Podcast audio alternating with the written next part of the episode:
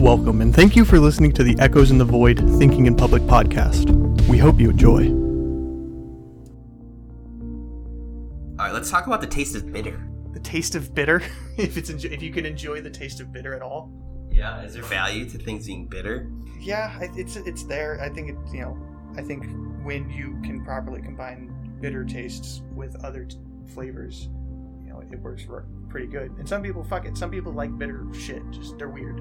Yeah, I mean, I'm. I think I'm becoming weird. Is like why I bring it up. I mean, we're all weird. You're just you're just figuring out exactly how weird you are. yeah, it's weird not to be weird.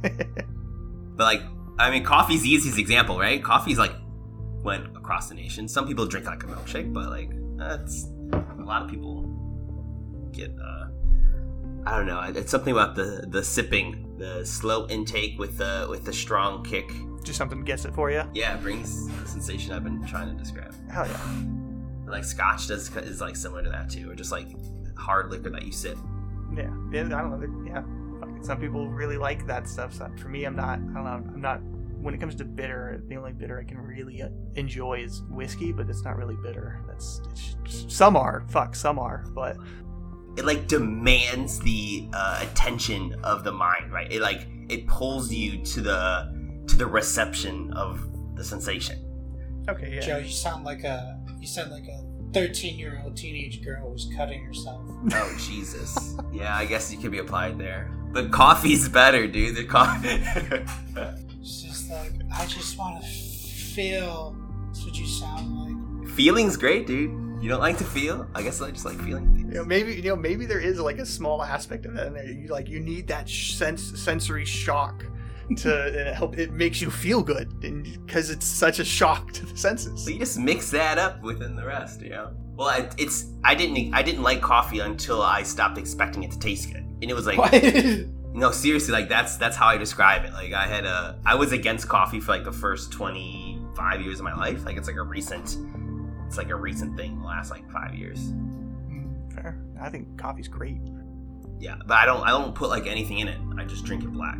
Oh, okay. No, that's fair. Yeah, I I I mix mine up. I make it nice and uh, mocha colored. some some coffee is really good. It can be drink black, but like sometimes it's just like too bitter. You know, you gotta you gotta spice it up. Just like dull down the bitterness is what the dressing is. You know. Right. I get I get I'm not like reaching for the most bitter coffee. I kind of just like I wouldn't say uh, my taste hasn't even developed, developed that much, so it's like anything really works for me. I think you you figured out what people appreciate, and then you've now you understand what people are toning down when they put shit in their coffee. Exactly. Yeah. And so it's the the ability of of of receiving the appeal from that is like what I feel like I've gained. See, I've climbed the curve of the acquired taste, and then that has like helped me realize that most interests are acquired tastes as well. Mm-hmm. Oh yeah, for sure. And just coffee and alcohol are like the very easy ones to highlight, but like I think music is like a big part of that too.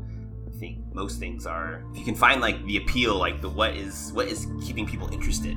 I think that when some when you don't like something, you're just not able to find that. Hmm. That's fair. Yeah. Or you you can't like for you the whatever whatever thing people derive pleasure from for you is displeasure, and you just you you you can't get that aspect of it because it is displeasure for you. Yeah. So tell me, what appeal am I missing when I when I don't like the live action Avatar movie? What appeal am I? No, no, missing? no. You're not missing but You're with the consensus on that one. It's, Yeah. it's the it's the people who do like it. We need to figure out what the fuck they see in it. Yeah, no, that's what I'm saying. What am I missing? Like, tell me what what am I supposed to be like? You're missing the ignorance. You're you're missing the ignorance onto what the, of the previous experience of Avatar, because you've seen because you've seen the cartoon. No, no, no, no, no. People who haven't even seen the cartoon don't even like it. That's part of it. Maybe not all of it. Yeah, I've never seen the movie, but I just know its reputation. It's a bad movie. It's just not great. Fuck. What? Five Earthbenders to move a single goddamn rock, and like not even fast. It floated through the air. Are you kidding me? but okay, so the the people that actually like the they have the greatest skill because they've been able to find the appeal in the in the shallowest of uh I think they have the greatest skill because they don't exist, but yet they do. They're not real, and yet they are. Yeah, so like it's kind of like ignorance is bliss. It's like they they're missing the obvious details of just cinema like cinematography blunders, right? Like the ignorance is providing advantage to them, and then the, the same time that they spend watching the movie that you do, they've gotten a lot more out of it. It's a skill. Yeah, or they've enjoyed the they've enjoyed the experience due to their ignorance. Yeah, yeah. Their, their ignorance is reaping a reward. Ignorance is bliss. You're saying there are people who are dumb enough to like it, is Yeah. what you're saying. Yeah, In, yeah. in more words. I would agree with you Right. on that one. Well, wonder isn't when you experience wonder, it's enjoyable. Wonder being things that you don't necessarily understand. Oh, man, yeah, I mean, that's why they make Transformers movies. You turn off your brain Yeah. and chew popcorn and look at the big explosions on the screen. Oh yeah, it's great. oh, God. so yeah, dude, you're missing out, bro. You, you got yourself too smart. It's your fault. right? It's like that's like the people like oh people who read the books versus people who watch the movies. It's like yeah, yeah, but like there's an experience in the books. That's what growing up is, though. Like when you're a kid, you're not you like because you're so ignorant. Like there's just the idea that everything is like it's not fucked up, you know. Yeah, Oh, you know what? You just brought up something that I, I thought that I had the other day. I don't think I could have enjoyed the Harry Potter movies as much as I had if I had read the books first, though. yeah. Oh yeah, no. If you read the book, if you'd read the books and then watched the movies, it's only like the seventh movie, which or the last movie, which is fucking good. The rest are all uh, ugh painful. Yeah, no, like I couldn't get to the first one. Like we, I was like, all right, babe, let's like watch them now. After we like read, you know, listened to the seven of them, Yeah, you fucked up. and we like didn't watch, didn't get halfway through the first one. Yeah, see, you, you did it backwards because listen, if you watch it first, you enjoy it, right? And then you then you read the book, and you're like still high on that enjoyment, and you kind of like want more. yeah, And then you get like a totally different perspective that's like really in depth. You're already invested in the lore, and it like brings a lot out of it. So. The, the, those same actions, the order in which you do it, definitely determines the value you can like get out of it. Oh yeah, no. That's why I'm almost want to like watch movies before I read the books. Yeah, people that read books just because a movie's coming out, they are fucking up. yeah, no. It it, it gives you uh, an ability to look at someone else's uh, like brainchild of what they went through when they read it, and then you can go and do it for yourself. You know. Oh yeah, sorry. Going back to the movies, the fourth movie is just I want to like bring that up because you don't even see the Quidditch World Cup. They skip it. Oh yeah, no, you're right. The whole thing is just gone. It's just gone. So, ooh, sorry, I just I had to. It was it's emotionally draining for me to know that that's a thing. Oh yeah, no, and you know, you know which character gets like the worst rap in the in the movies. Luna Lovegood. No, no, they they do her pretty good in the movie. They do her justice. They don't do Ginny justice in the movies. Mm, They don't make Hmm. Ginny Weasley as cool of a character mm, as she is in the books as they do in the movies. You know. that's fair. Yeah, because in the book she's more by like book three or four, she's more of a badass. Yeah, she does things. She's do does things in Dumbledore's army, and she cursed. Yeah, Dumbledore's army is dope. She's like a full blown character. You know, you like understand why Harry picks her over Hermione because like the whole time like I watch like the movies, it's just like why is he banging Ron's little sister? Like that's just kind of random out of nowhere for me. You know. You know, it's like why not? Why not? Hermione is like the obvious choice. It when like when you watch the movies, you know. Mm. yeah. Yeah, they, they definitely build that as like the love interest until, and then they make it the like, what is it when Ron is uh, seeing the visions of the Dementors and he sees uh, Hermione and Harry kiss. Mm, yeah. Oh yeah. Yeah. Yeah. It, it, it's like it's like it, it almost feels like it was built up for that moment, Mm. whereas in the books it was kind of it was like actually it was kind of ambiguous on who the fuck Harry was gonna like get with. Yeah, they probably. It sounds like they, she decided like halfway through, like, all right, well, we gotta. There has to be some love interests. They're all 17, 18. Like, It started like with with like uh, like a Hermione. Oh, Hermione's the girl I know, maybe you know. But then it was like, oh, Cho Chang exists. oh yeah, that blunder. and oh Ginny, you're you're a thing. You're you're a you're an actual person now. You're not taken over by Voldemort anymore. Holy shit. Oh, dude. when listening to the, that book, man, like the way he thinks about Ginny, you're like, "Ooh, this book is getting hot all of a sudden out of nowhere," and then it just keeps going. Like a sentence of like, "Ooh, there it was, teenage angst right there, encapsulated in a sentence." It's funny. Oh, oh, I wanted to say that the Harry Potter Quidditch games, they were they remind they gave me the same idea as like the as like Pokemon battles in the show. They were just always interrupted by something fucking stupid. just like there's like they like in the books and movies, there's like one or two Quidditch games a year they actually like reference or like actually show out, and so there's always something stupid happening during them, like that totally takes it away from the game. Yeah. Yeah, it's like it's like the last 10 years we've been able to play all 50 or all like 10 games and with no interruptions Yeah. and everything, but these 4 years fuck it, Yeah. like Team Rocket always shows up. yeah. We can only get 3 of them out, like I don't know. it's it's been enjoyable listening to audiobooks. I'm listening to uh, Game of Thrones right now. Dude, I got to pedal Terry Pratchett. He's fucking good. He's hilarious. Ooh.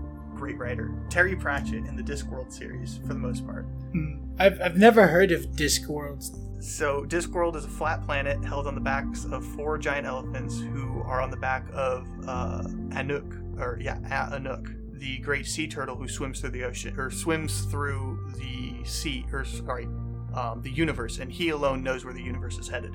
He originally started the entire series as um, kind of uh, sat- almost satirical against authors trying to make um, works such as like J.R.R. Tolkien and Narnia, and just the influx of that sort of um, media and fantasy coming about. He creates the Discworld series, where there, there's wizards and there's gnomes and elves. There's there's there's magic. There's gods. There's all that's all there, um, but it's all it's it's hilariously and almost satirically written against their own selves. Like the wizards don't have to wear.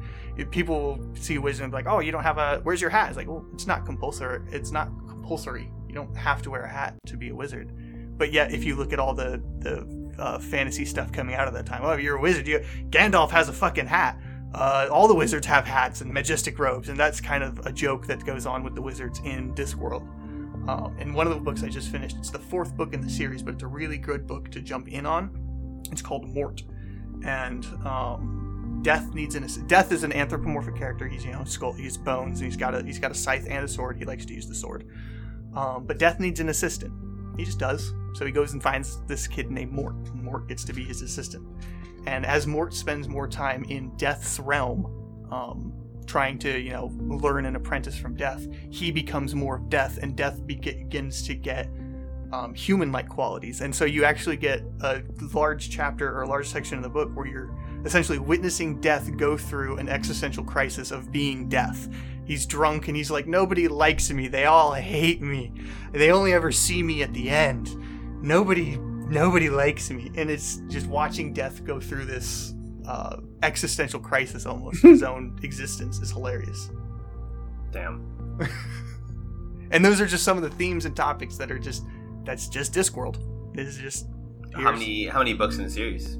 i think there's like 41 Cool. yeah there you go.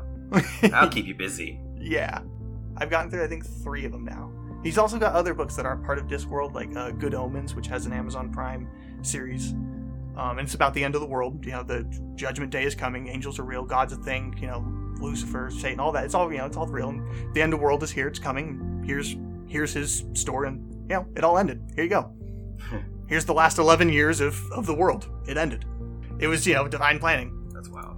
When are you gonna write your book, Obed? You gonna write one? What story are you gonna tell? The first thing that's what's interesting is like the whole uh, the turtles swimming in the ocean. Like uh, there are just so many uh, like stories of uh, men going out into the wilderness or into the unknown, into some sort of journey to discover and to to come back with a revivifying force. So like you see like lots of images of like going out into water going out into into the wilderness or going out into a jungle or going into a deep cave. or going into the sublime Huh? going into the sublime almost No, it's more it's more about going in out into the world and confronting all the chaos and all the infinite potential and taking it and conquering it and turning it into something that you can use for yourself. Does that make sense? Yeah. Like going out into the world and actually becoming something and In returning with the gift. And, and, and sorry, sorry, just to, the the adjective definition of sublime that I know of it as is of such excellence, grandeur, or beauty as to inspire great admiration or awe, such as the ocean or a grand forest. To, to, to journey into the sublime for the ad- in the sense of an adjective, not as a verb. Hmm. Okay. I understand But yeah, exactly. A journey into the the great tussle with life. You know, that's why like you have Moby Dick, you know, guy going out and out in the oceans. You have, you know, the Odyssey, the great, you know, uh, captain. It's it's uh, you know Tarzan, man in the jungle. You have so many. I can name a billion. You know, Frodo leaving the Shire, going into the the ancient forest. It's all about leaving the the quaint, delicate place of where you are right now, of whoever whoever you currently are, whatever the it would be the word your ego, whatever pins you down to your who you are right now, what you ex- what you perceive you can and cannot do, what you dislike and don't dislike, whatever that is. Moving on to the next thing. Those are the images, you know. Where you are is the Garden of Eden, and where you're going is, you know, hell. into isolation, into the desert, into the wild, into the ocean, into, you know, the jungle. Into the new, new environment where you have to inherit skills to become functional there and overcoming their like specific trials and then like returning those skills and like increasing your palette of you know opportunistic improvements to the current situation Yeah, like turning turning the wild into something useful, going out into the world and making use of it, make turn it into a new Garden of Eden for you to leave again and to keep Yeah. doing it over and over and over again. That's the uh, the image is, is meant to be scary. It's meant to be uh, daunting, you know, because uh, I, I like this thought that like if uh, self actualization and self improvement were easy, everyone would be doing it, you know? Yeah. yeah, if it was just easy to look at your stats essentially and just, oh, I need to assign more points in this, everyone would do that. Yeah, exactly. That's why, like, it is the the snake, the serpent, that gets you to to leave the Garden of Eden. That's why you have to slay the dragon. You know, it's a it's a big scary thing. Like just in those like in those like first sentences you said about like uh, you know the, fucking turtle carrying the world like through the ocean. Like yeah, it's exactly. Through, through- through the universe. Huh, say it again. So the the great he swims through the universe. I I accidentally said ocean, but no, he swims through the universe, and he alone knows where it's headed. Oh, but he's still swimming. Like, you know, yeah. does he talk Is he what? does he talk does he talk? I think he talks to the gods and to death and to one magician he talked he spoke to, but that's it. Ah. or so he convinced the others oh yeah that turtle talks to me he talks to me all right I mean, there's a there's a lot there's a there's a lot going on in Discworld. Most people most people in the Discworld don't even know or care about the turtle. sounds like right now we don't care about the turtle who knows where the fuck this piece of rock is floating to like we're not worried about that or oh, even going back to that, one of the sorry, one of the things I really liked in Mort, um, whenever Death goes to take somebody, you know, it's their time. He doesn't show up for everybody; he just shows up on some. Um, what happens after death is exactly what you think happens. Hmm. So, if you believe you are to go face the gods for judgment, you go face the your spirit goes and faces the gods for judgment. If you believe you are to be reincarnated, you get to be reincarnated. If you get if you believe you're going to be spending eternity in a, a dark you know in a purgatory all alone, that's what happens to you. oh wow Everyone gets what they believe death is at the end. they create their afterlife Yes, they create essentially create their own afterlife.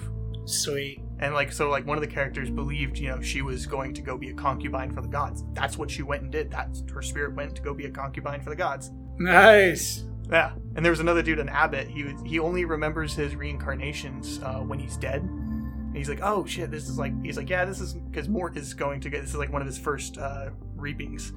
Uh, and he's like, "Oh, okay, you're the you're a new guy. You're you're not the regular guy. Where's the, he's like, where's the dude with the bones? He's like, I'm I'm his assistant. You get me today. He's like, oh, fine. This is like my 50, 55th or 56th time doing this, anyways. Just uh, drop me off over at this town. I should be getting uh, conceived right about now, anyways. And he does. he just jumps off the flying horse and over the middle. Of his spirit, of course, jumps off the flying horse over the middle of a town, and he gets reincarnated. That's cool. Yeah. Um, yeah, so for me, I'm just like, fuck it. I want to adopt that thinking. Because, you know, no one else knows. I'm just going to believe exactly what happened, what I want to believe happens after death, happens after death. Easy and done. But everyone shares the same reality in life. No, no, no. Well, wait, wait sorry, one more time. Everyone shares the same. You can't create. You, you don't have that type of power while you're living to create the circumstance. Like, what if you believe that everybody gets, um, that everyone goes to a magical land and no one gets reincarnated? Well, no, no, no, no, no, no. I sorry. The um, I'm adopting the whatever ha- whatever you believe happens to you after death is what happens to you. To you, okay, but not to what you believe would happen to everyone else. No, no, no, no. Yeah, if I, I, you know, if I want to believe that I get to meet everyone in the afterlife, then that's what happens. But Okay, so the pe- people can exist in the afterlife, but because we're talking at this point about spiritual bullshit, and that can exist in 15 different places at once. Because why not? okay, okay, because why not? But those those aren't extended to the to the living world. Right. Yeah, if we're making stuff up, why not make it all just real Yeah. and all possible?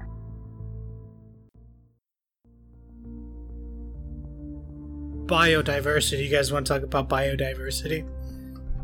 what do you what do you got on that? What about it?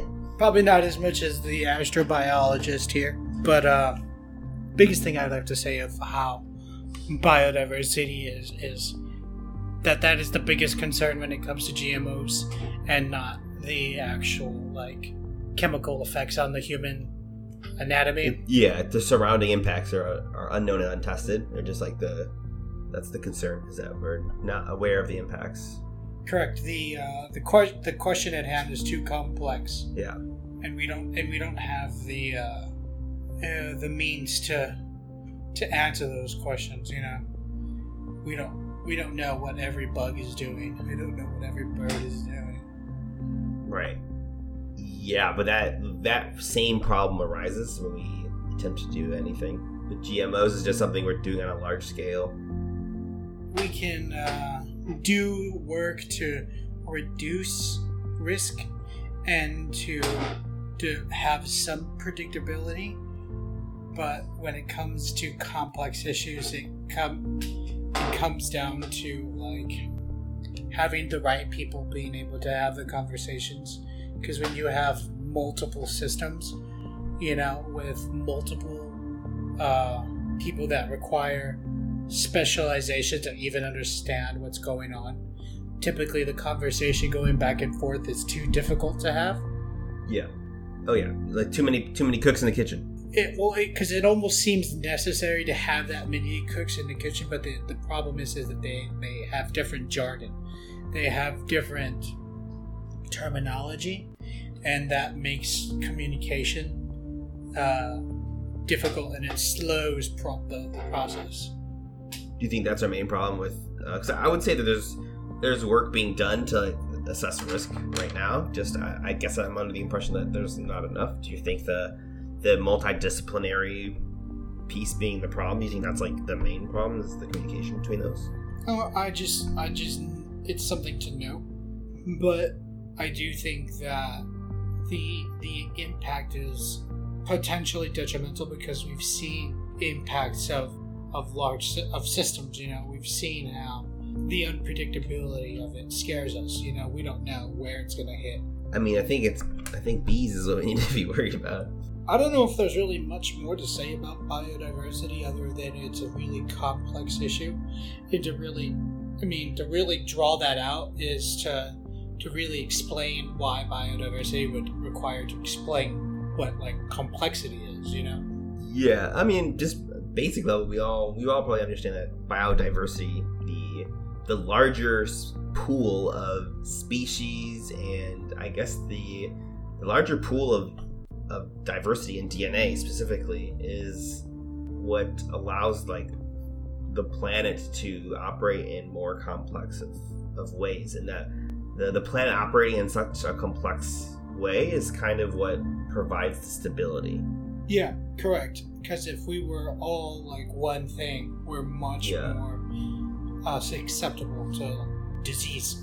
right and so like in that so from that i find the uh i find peace among like the chaos the chaos has brought a balance almost. Like i don't know if that makes sense. I mean, is chaos the right word? But it's just like the fact that everything all, all so much is going on it's bringing balance in resilience to the balance being interrupted. There, there are states of equilibrium that exist for stabilized periods, but they're never enduring and they're never right always lasting. Things are always either, you know, there are valleys and peaks that prevent things from changing, you know.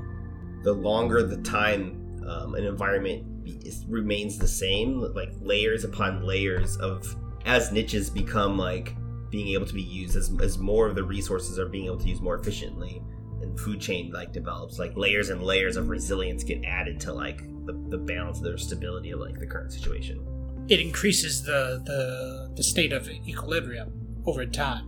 But the thing is, is like when you alter that drastically in one way, it it, it shifts to, from one thing to another thing, and Yeah. so you can you can set up these models and you can understand what what shifts will make what, but to understand what decisions you make will lead to those shifts is is the difficult part because it's a complex system that that you're interacting with because there are just many many complicated things and the nature of the issue at hand makes it complex.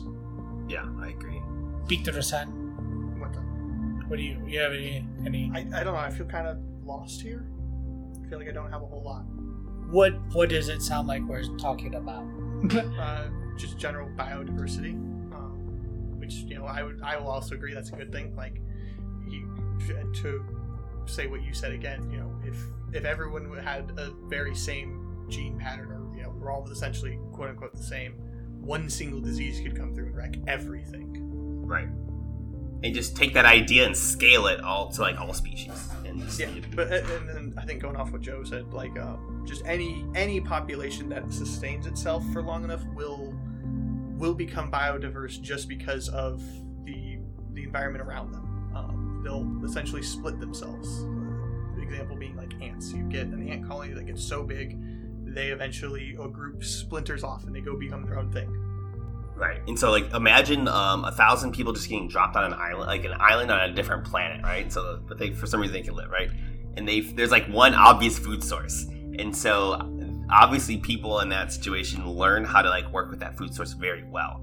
Um, but se- once like that kind of domain is has been refined so so much, it's it's now be, sometimes can become um, less amount of of work to to generate um, a high value if you instead learn how to refine how we handle like a, a different resource that might be not as common but but that kind of comes after they've like learned to do this other resource really well. And the more time you allow the the smaller pockets of the variability will be able to be like um, extracted for their value.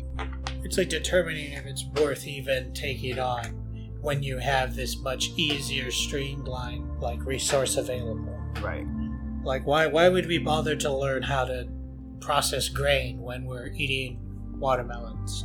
Yeah, but but 500 people are already preparing watermelons, and there's not really, and we've gotten good at it. So there's just like you have additional value to, to give society, like in the form of like I'm gonna I, I can complete some tasks for, for the betterment of everyone. Um, but there's not much value I can bring in being a watermelon preparer because like all of them already do that. Oh, but I can go and like grow some carrots over here. There's only three farmers doing that. I can go and add my value there, and over time we get good at doing carrots too. And then people move on to other things, and oh, we get good at doing that too. And that's what's creating the resilience and the, the off of like the resilience of the current state of things. Is more of the niches that are being like exploited, not exploited, but like utilized. The more and more and more niches that we have available to exploit, the better. Right. So like say in a pond there's like a couple different there's several different food sources for frogs and there's set there's uh, over time a bunch of different species of frogs have developed to take advantage of like that certain different resource. Different resources that what drew the frogs there in the first place. Hmm. Um, and so now you have all these frogs, a different living off of different things. And so if if uh, if a frog goes like if one resource is no longer available, maybe the primary resource that drew the frogs there is no longer available. So in that that frog disappears, and that will have like and that will have impacts on the food chain, right? But so. Th- because there's other frogs, the animals that eat the frogs aren't going to be as impacted on that one frog going on into extinction. In the balance in the ecosystem will like remain because they've built that resilience on exploiting the other potential avenues that frogs could exist. So when one frog went out, it didn't just take everything out of balance. It it allows uh, what's the uh, what's the resilience to a system whenever there has been like a blow to it. Right, Whenever there is exactly. uh, Something that would cause a like runaway effect, right? Correct. So if there if the all the frogs went away, then like everything that ate the frog would go away, and that would affect like would have increased like it'll just be a runaway effect that would compound and then t- cause like a drastic change in the state of things in that environment. So now, like, just kind of going back full circle, the the the effect, the idea is the here's the, the big scary thought when it comes to GMOs. We don't know what it's gonna be like introducing this new strain of DNA into the competition amongst other plants. Like, we don't know what it's gonna be like to have these super plants that can survive super bugs when all these other wild plants can't.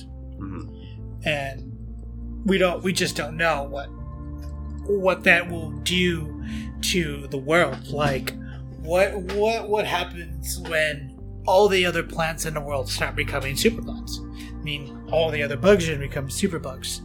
But it may not it might it may not happen at a proportional rate. Maybe some bugs die faster than other bugs and some birds die you know what I mean? It's gonna be Yeah. sh- shifts in ecosystems at at a complex rate. You know, it's it's you can't you, it, it it's undeterminable because we don't we don't have cameras on all the bugs, on all the springtails and all the you know robins and all the you know sparrows. Like it, it's uh, the the nature of the question is complex. Yeah. So like that's that's what the big scare of GMOs is is like we don't know what what the comp what this will do to the competition amongst in, in evolution terms, you know, over time. Yeah, but we've been doing GMO since we've been doing agriculture. That's just I granted granted we're doing it at a scientific level now, so yeah, I see we're like you know, we're we're physically going in there with like CRISPR and changing the actual DNA of a thing. Oh yeah, no, definitely. Yeah, we've definitely have had had selected um what do they call it? Selective what do they call it? I breeding. Oh Joe, help Joe. Yeah, maybe maybe it is selective breeding. That might be exactly. Well, sele- selective breeding is what we have been doing as you know as the GM as the our GMOs for since agriculture. It's only been recently when we've gotten a hold of you know microscopes and the CRISPR and all that that we've been able Yeah. to physically get in there and like alter it to its its base levels, its foundational levels. Yeah, no, I mean like these these issues have always been present, like when we've been been around. But the the idea is that there's nothing. This is un, we're unprecedented. Like Mhm. there's nothing like this. Like we're the scale uh, that we operate. Yeah, yeah. No, I mean no one no one's ever no society has ever had this amount of science before. Correct. And the impact of biodiversity has been relatively negligible for most of human society uh, existence, except for the last, you know, modern society. But now, at least, at least it's a good thing that we're having this conversation. That we even care to even think about what we're doing, you know. Yeah. We've always like just chose chosen the better plants that we've liked. We've never had any direct manipulation in DNA, and now we do. And and, and so you can say we've been haphazardly manipulating DNA from afar, but now we're you know up close. Yeah. And so in it. yeah, all all I'm saying is that there are unknown consequences to be had from it. That's it. Mm, Either good or bad, you know, but unforeseen consequences may exist and unforeseen benefits may exist and we definitely have benefits that do exist that's why we have gmos to begin with The, the immediate benefits seem to have been nice. Tasty apples. yeah i mean like industrial food is freaking awesome awesome i mean we eat like kings every day Uh, yeah. Uh, eating healthy is pretty easy. Like the, the whole, like if you buy things that aren't that are like whole foods and not necessarily prepared, they're, they're pretty for the most part they're pretty cheap. I like buying meat because I have a I have a meat grinder now, um, and so I just like buying large chunks of meat, cutting that up into smaller pieces, and then grinding it myself because it's just cheaper that way, steaks out of it. Oh, nice. Should the internet be human right? Yes, Everyone should be granted the internet. everyone should at least have access to internet. Because I mean, Yeah. you know, if you're if you're to grant everyone internet, I think you have to turn everyone into hotspots or something for that. But everyone should have at least the the basic access to internet should be included in homes, just like water is. It's just you have internet you're connected to. If you want faster internet or better internet, then you got to pay for it. It's kind of silly how that, that that that we haven't it hasn't jumped into the utility field yet. It will. It will. No, no, it did. It did for a little bit. It was in there for like two years, and then the dude who runs Verizon, um, who's also the like lead dude on the FCC board, um, he took it out. He pat he pushed forward a bill to remove it from the No, utility. no, no, no, no, no, no, no. We need to we need to ration this. Yeah, yeah. He's like, oh no, no, we can't have it as a utility. No, no, no, we can still make money here. It's like, no, you fucker. It's it's a utility at this point. It's necessary for our society if you want to be successful in it. Yeah, I wish I was inspired by the leading internet providing companies, but they I don't know. The connotation they leave me is just with like, ugh. Like, I don't think I've been excited about a single one, but the internet is such a majestic thing. It's just being provided by assholes. dude Yeah. we should we should uh, become our own cable company bro You want to meet an assassin personally? All right. Yeah. I mean, dude, Google's doing it, man. Yeah, Google has fuck tons of. That's the other part too, is that there's such a monopoly on it that even getting access to the cable lines, you have to go through an ISP because they own the cable lines too. Dude, I'm telling you, man, build them all your own. Start digging, just start digging trenches.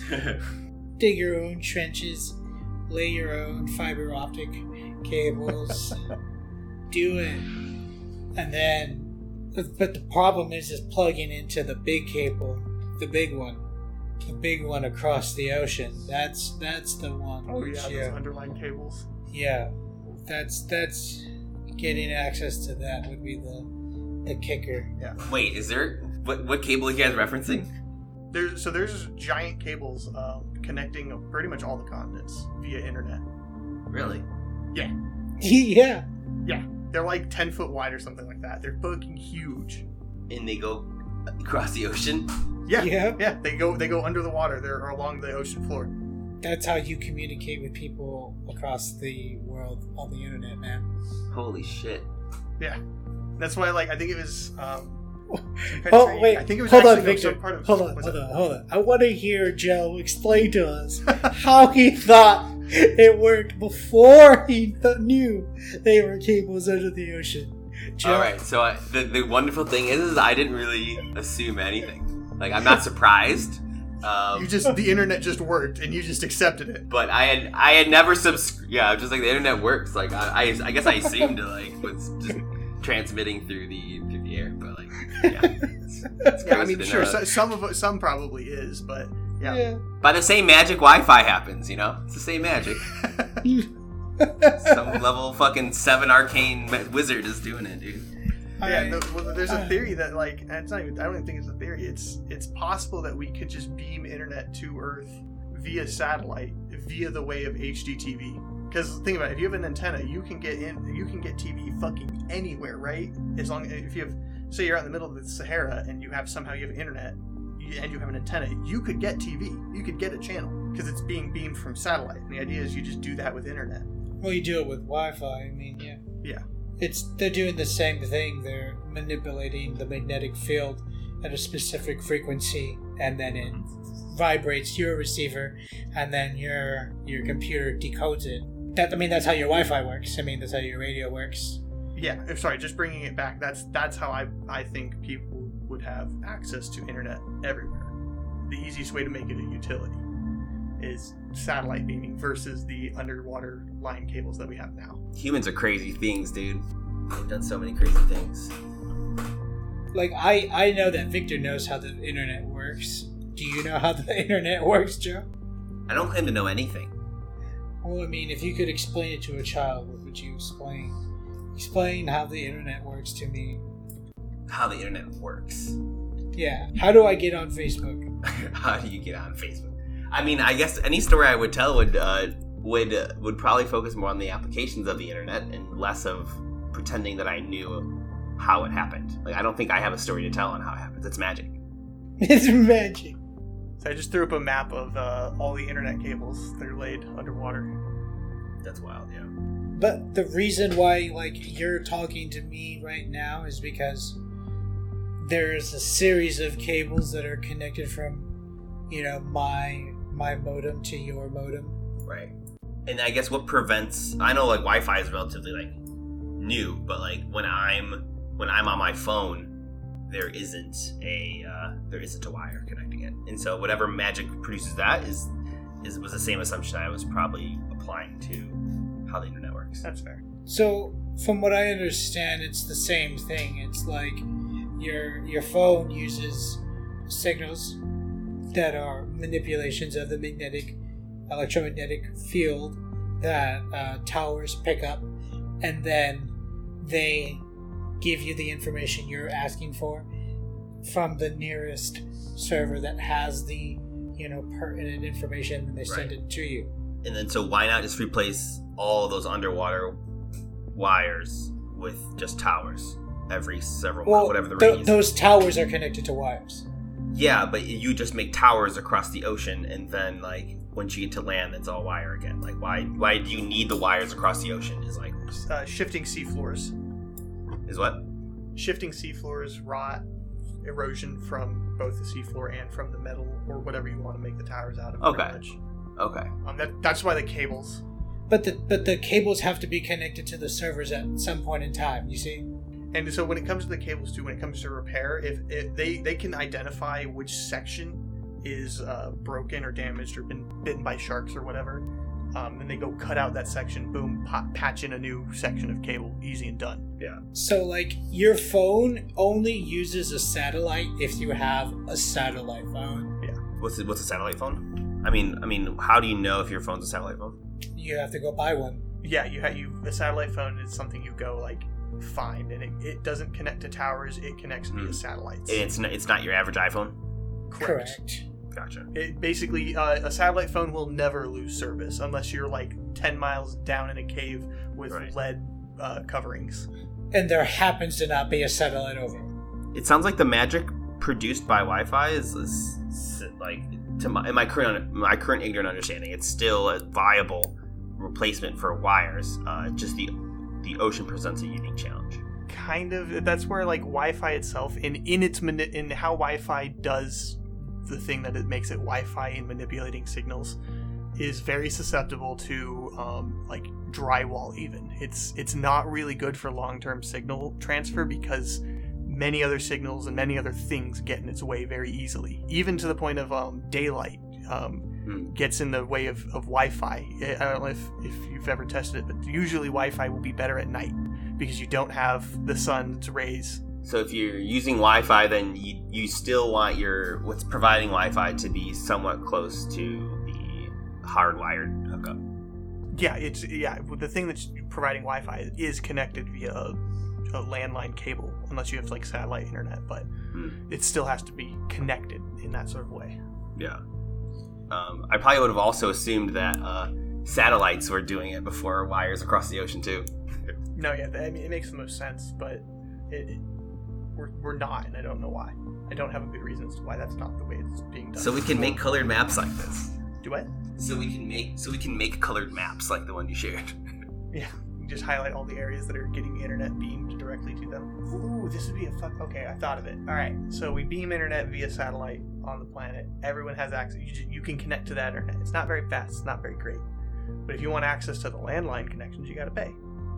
But then that would require governments to set up satellites and such, or Elon Musk uh, to set up satellites up in space that can do that.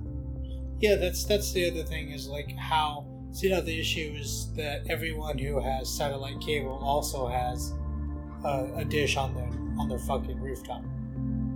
Yep. That's just what we kind of regress back to. We would see a lot more. I don't know if it's a regression, honestly, just because it's something I- I'm used to seeing ten years ago. So I'm trying to get things to look as close to Fallout as I can before the end of the world.